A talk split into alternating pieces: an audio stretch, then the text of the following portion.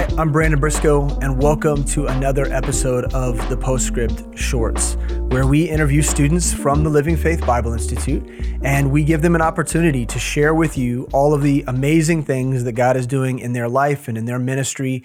And so it gives you a sneak peek into what our students' lives are like and how God is equipping them to do the work of the ministry and the mission. And so we're excited for that. Every time we get to sit down with students in the school, it's a lot of fun and uh, it's enjoyable for me. And with that, I want to introduce you to Hunter Sbisa of Living Faith Lee's Summit. Hunter, welcome to the show, man. Thank you. Thank you for having me here. It's it's, it's really good to have you here. Um, we interviewed your brother recently. I'm sorry.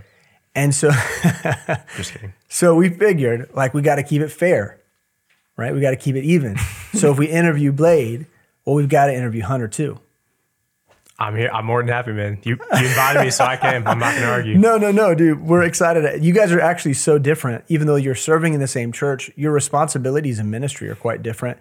And so um, I'm excited about you sharing that with everyone. And so maybe just begin with like, what do you do career wise, who you are in your in your personal life, and then also your ministry and how all those things kind of collide um, in the Sbisa home. Yeah, I'm a small animal veterinarian, so dogs and cats. Um, pretty much, I mean, ever you know, you kind of hear the same story. Ever since I was a little kid, that's what I wanted to do. Um, I was not saved until I was 20. Um, but once, kind of once I got into that career path, it changed a lot. Like most people, mm-hmm. um, it was animal science. I had a lot of very money motivated, so I went from food science to like swine virology and dairy cow stuff to back to veterinary medicine. But um, this vet- veterinarian medicine pays better than swine. What'd you say? Swine. Swine virus, like study of viruses. Sounds terrible. Like the word swine alone makes it really unappealing. It's very unbiblical too. It's not, you know, like, I guess unholy too. So maybe that's why I took the other direction. But yeah. So you've been doing that for how long? Five years. So okay. I'm pretty much five years in now. And you practice in Lee's Summit? Lee's Summit. Yeah. Um, so that's where the church is at. So mm-hmm. fortunately, very, uh, it was a huge answer to prayer because the, the veterinary practice is like five minutes from my house, five minutes from the church. Wow. It's a major answer to prayer. And I actually took a job specifically that had no on call, no emergency, I didn't do large animal because you're on call, you know. Oh yeah. They can call you in the middle of the night and for ministry that's just not feasible. Mm-hmm. And so for me it was just even though I liked some of the, the large animal aspects, yeah. It wasn't even an option yeah. because of ministry. So. Yeah, these are small sacrifices you make in order to focus your attention on the ministry. Yep. So tell us about your wonderful wife. Carla, Carla mm-hmm. Sbisa. You yes. know her very well. Yeah, she's the best. Tell, yes. tell you, us about her. Well, she's pregnant. So are you, are you announcing that here? Are yeah, you are a, you allowed to? Did you get permission for that? Yeah. It's, okay. It's, good. it's public. Don't worry. Okay. I know good. you're gonna ask about it at some point. Well, when so, I was told it was a secret, so ah, it's no longer a secret. It's no longer knows. a secret. Okay. Fantastic. It's so exciting. It is. So yeah, but no, we actually met at Midtown. Uh, mm-hmm. We met at Midtown 2015. She invited me to a, a worship night at her house. I was off at college at the time, actually in vet school, and then um, met her here. Wasn't looking wasn't looking to date anybody at the time. And but she was awesome. She was actually hosting the worship night. And so i know i had a lot of conversation with dan a lot of conversation with my brother um, who was in worship team with her and then mm-hmm. eric phillips who was also in the praise team with her. Yeah. And so just a, that was my way of getting to know her for for at least a year before we actually talked. Yeah and then you guys kind of dated long distance a little bit you were for about several, two years a couple hours away yeah for yeah, about yeah. two years yeah um, and then tell us about ministry. What are you doing at Living Faith Lee's Summit? That's been a church for six years now.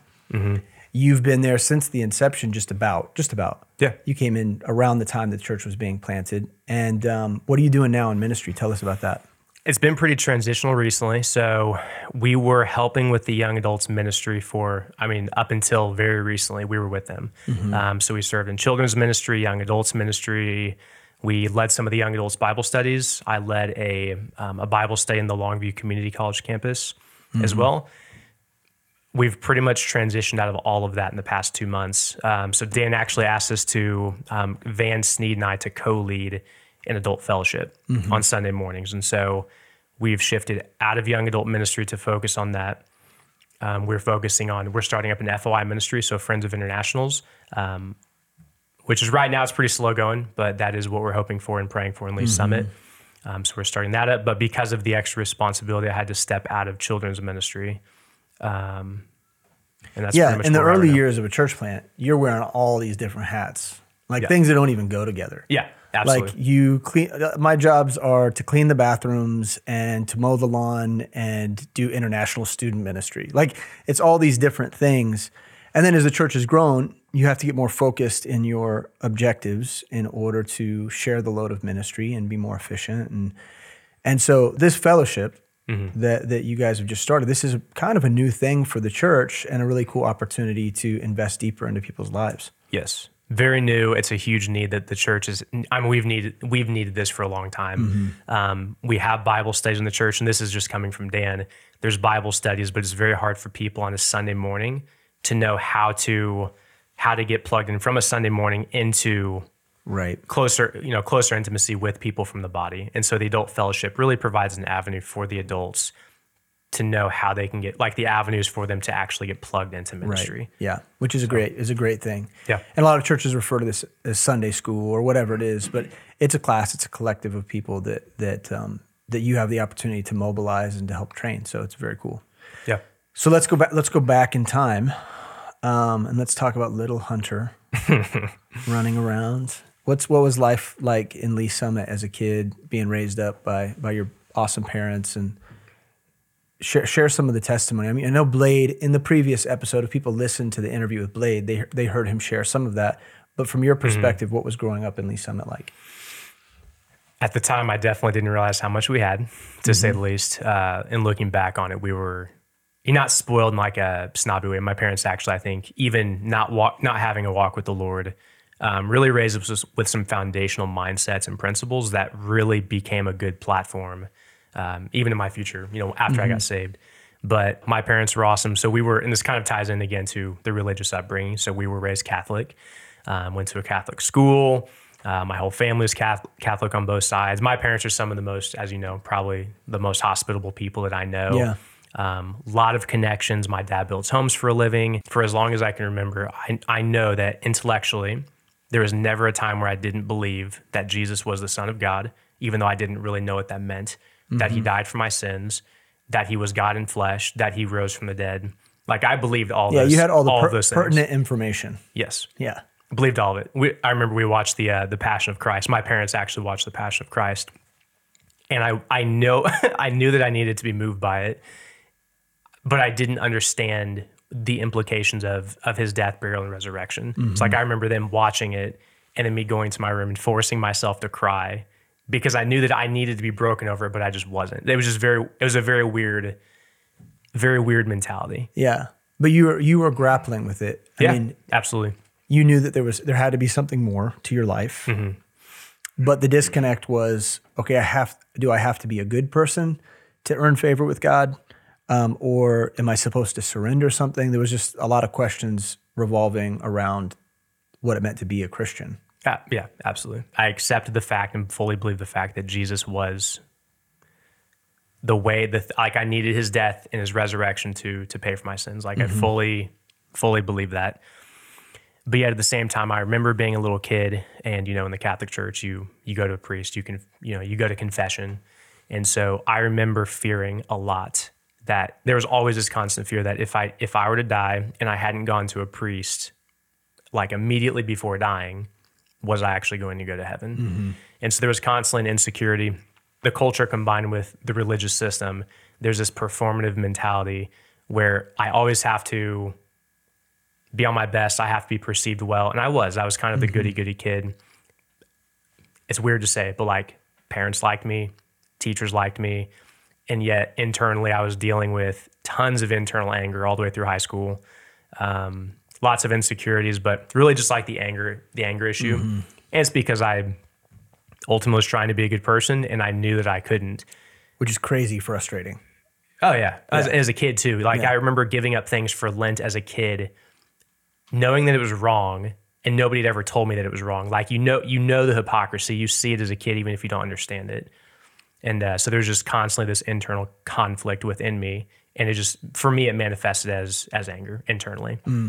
Did you do you feel like you took that? So you graduated high school, you went to college to study, Mm-hmm. and you knew you were going to work with animals. Where did you go to college? Kansas State for four years for my undergrad. So you did four years there, and then you did how many years at MU? Four years, Three, four years. Four So years. Eight years of school. sadly, yes. Wow, that's incredible. That's good for you though. So tell us about how you came to Christ and and and those years. Um, how is it you came to realize that Jesus Christ was more than just, you know, this all-seeing eye?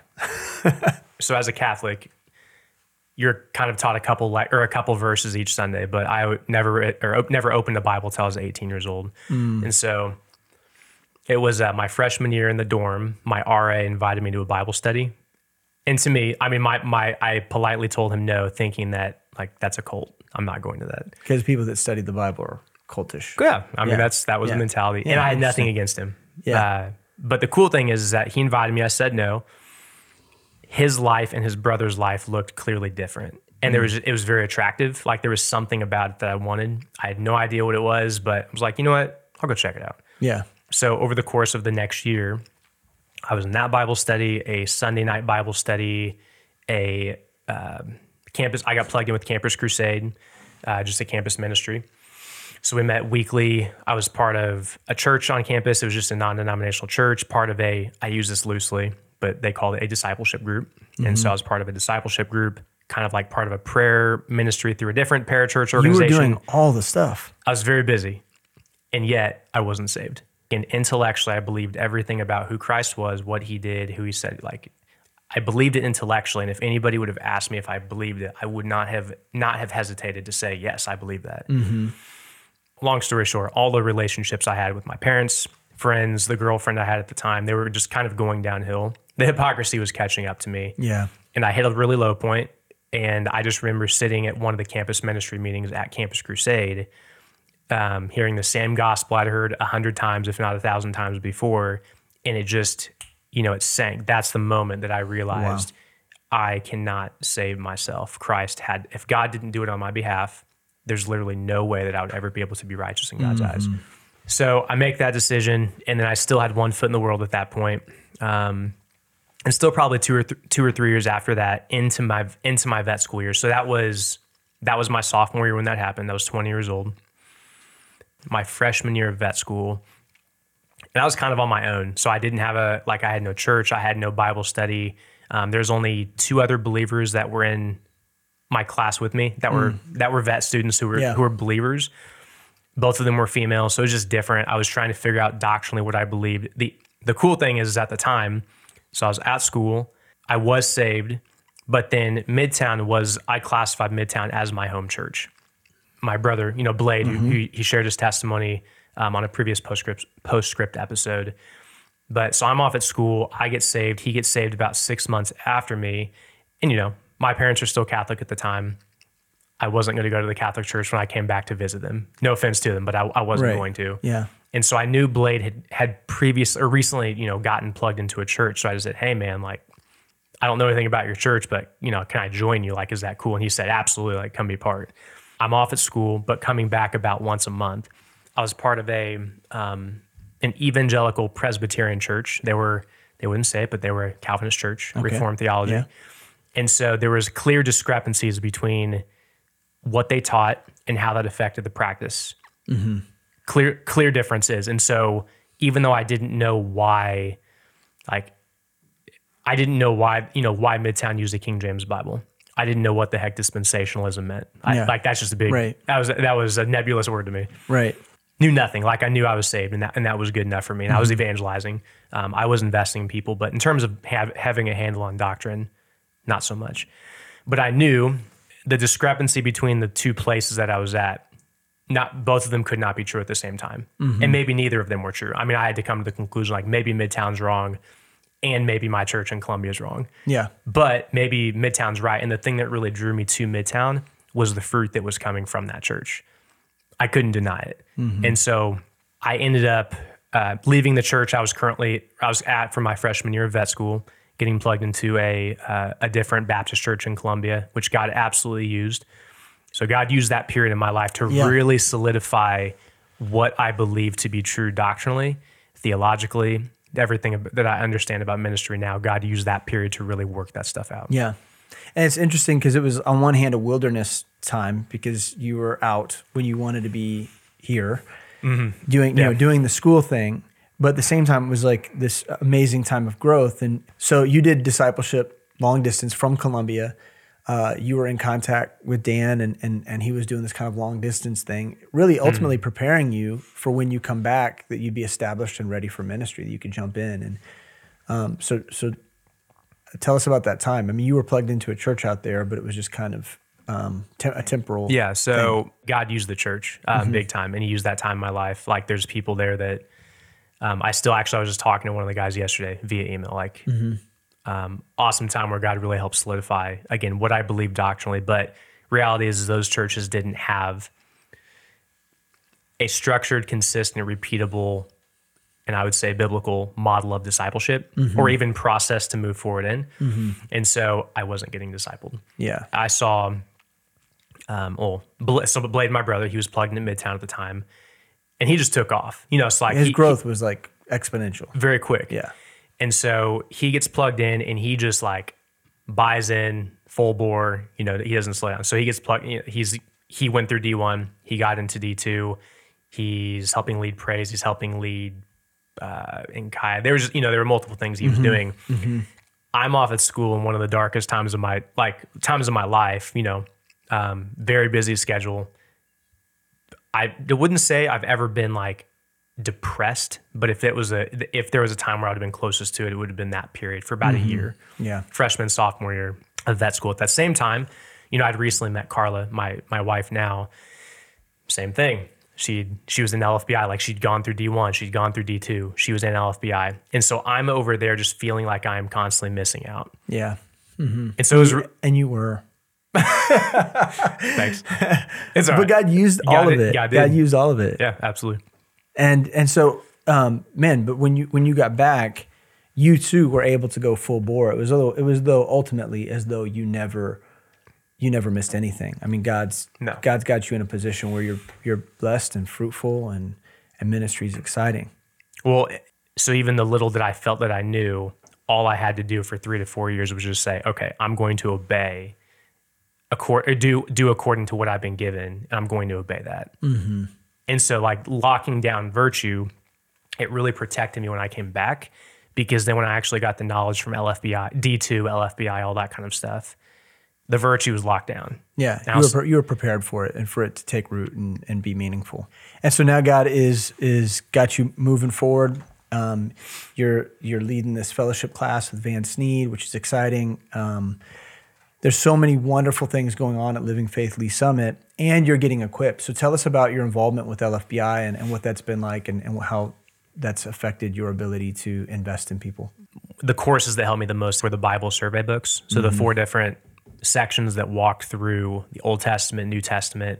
Um, ultimately, just helps you. It helps me put or it helped me put everything into context. And so Yeah. then when I go to study, I know uh, I can go deeper in my study and deeper in my application because of it. Because I know how the seemingly more convoluted passages actually fit within the context of the Bible as a whole. Yeah, it becomes less abstract. Yes Yeah, that's good. the other course that helped me, um, at least that I gleaned the most from, uh, was even the book of Hebrews. Brian Clark taught that. Yeah, There were a lot of things about that book that I I just didn't know how to filter through. I mean, that class was very helpful just to help weed weed out uh, difficult passages, passages that people use to, you know, like Hebrews six, the be- first nine verses of Hebrews 6 How in the world do you address a passage like that? You know. Yeah. Um, so yeah, I really enjoyed the book of Hebrews yeah, that's or great. the the course the course, the course covering the book of Hebrews. Yeah, that's good.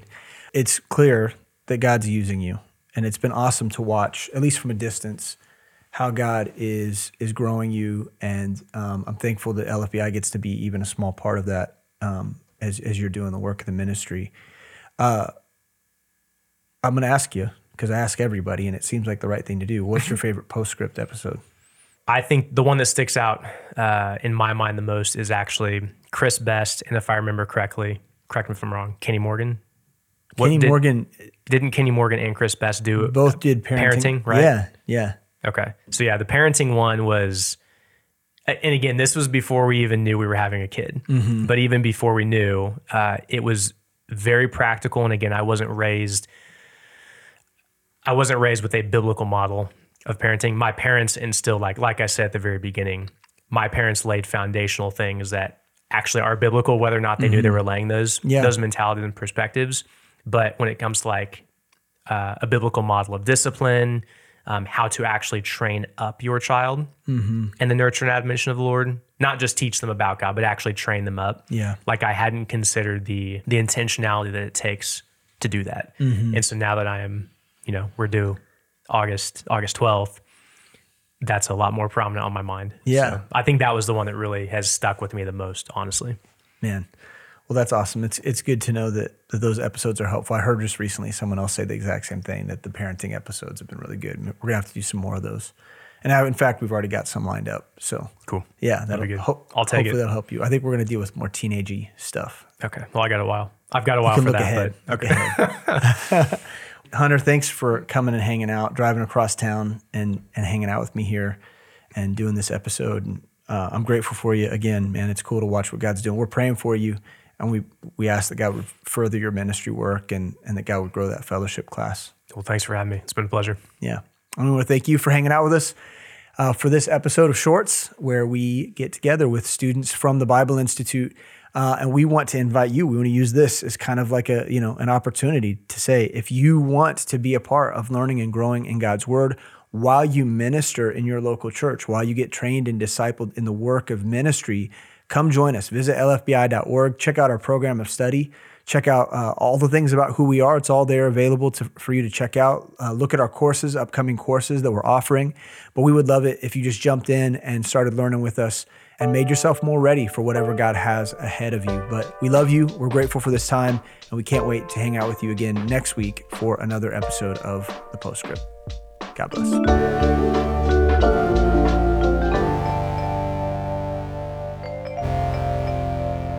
Thanks for listening to The Postscript. If you enjoy the show, please leave us a rating and review in order to help other people find our podcast.